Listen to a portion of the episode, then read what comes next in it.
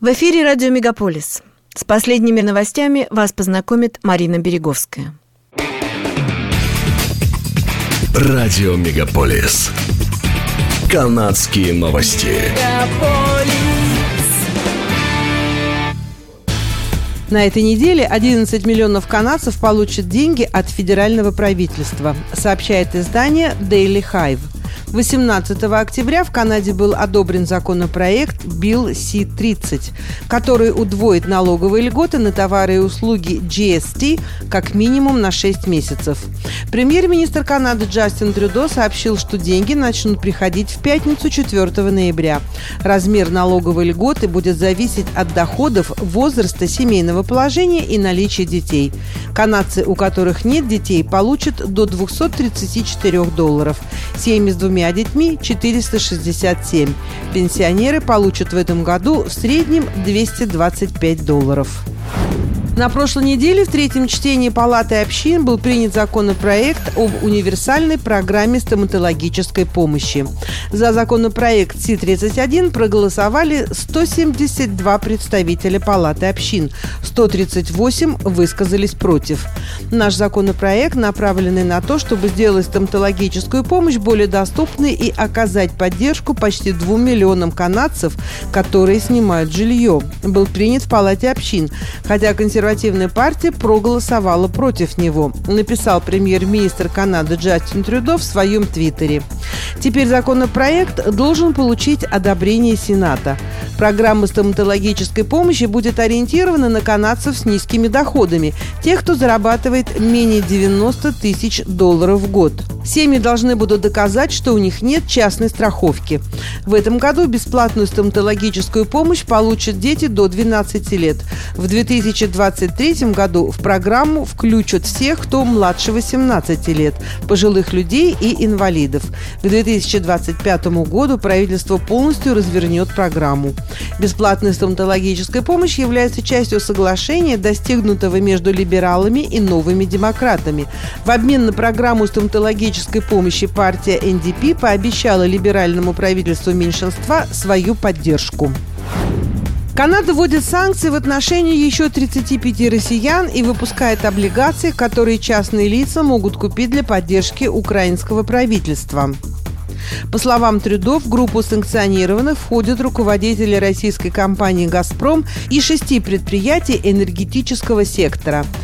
Пятилетние облигации в поддержку Украины предложат инвесторам через канадские банки, а деньги будут направлены непосредственно на Украину через Международный валютный фонд. Трудо принял участие в трехдневном заседании Конгресса украинских канадцев, который проходил в Виннипеге. Премьер провинции Хизер Стефансон заявила, что Манитоба с февраля этого года приняла почти 12 тысяч украинцев.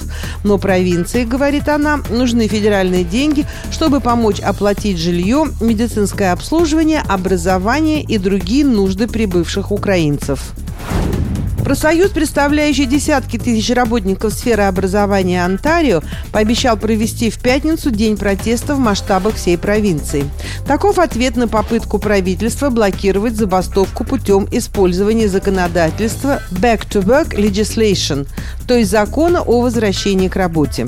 На пресс-конференции, проведенной в Куинс Парк, после представления этого законодательства президент CUPE Онтарио пообещал, что вспомогательный персонал школ школ все равно не выйдет на работу в пятницу.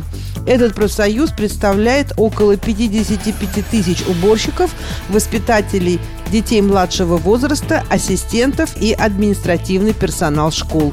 Все они не имеют коллективного договора с 31 августа, и несмотря на несколько раундов переговоров, новый до сих пор не заключен. Тем временем правительство Онтарио пригрозило штрафами тем, кто не появится в пятницу на работе. Штраф отдельным работникам составит до 4000 долларов и 500 тысяч долларов для самого профсоюза CUPE. В одной из больниц Онтарио из-за коронавируса временно закроют отделение скорой помощи. В больнице Norfolk General Hospital сообщили, что сократят предоставляемые услуги. Неотложное отделение скорой не будет принимать пациентов. Их перенаправят в другие отделения неотложной помощи в этом районе. Президент больницы Тот Степануик отметил, что ситуация тяжело сказывается на измученных работниках отделения неотложной помощи. Больницы в Онтарио вынуждены временно закрывать отделение неотложной помощи из-за острой нехватки кадров. Горнолыжный курорт Big White второй год подряд признан читателями Condé Nast Traveler одним из лучших горнолыжных курортов Северной Америки. В рейтинге популярности горнолыжный курорт Британской Колумбии занял четвертое место и второе место во всей Канаде. По словам представителей курорта, это невероятное достижение, особенно значимое, учитывая, что курорт работает уже два сезона в условиях пандемии. Whistler Blackcomb – еще один канадский курорт, попавший в топ лучших горнолыжных курортов Северной Америки, занял первое место.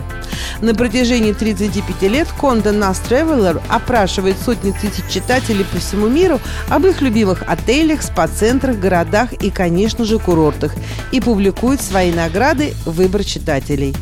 Это были канадские новости на радио Мегаполис Торонто, которые для вас провела Марина Береговская. Не переключайтесь.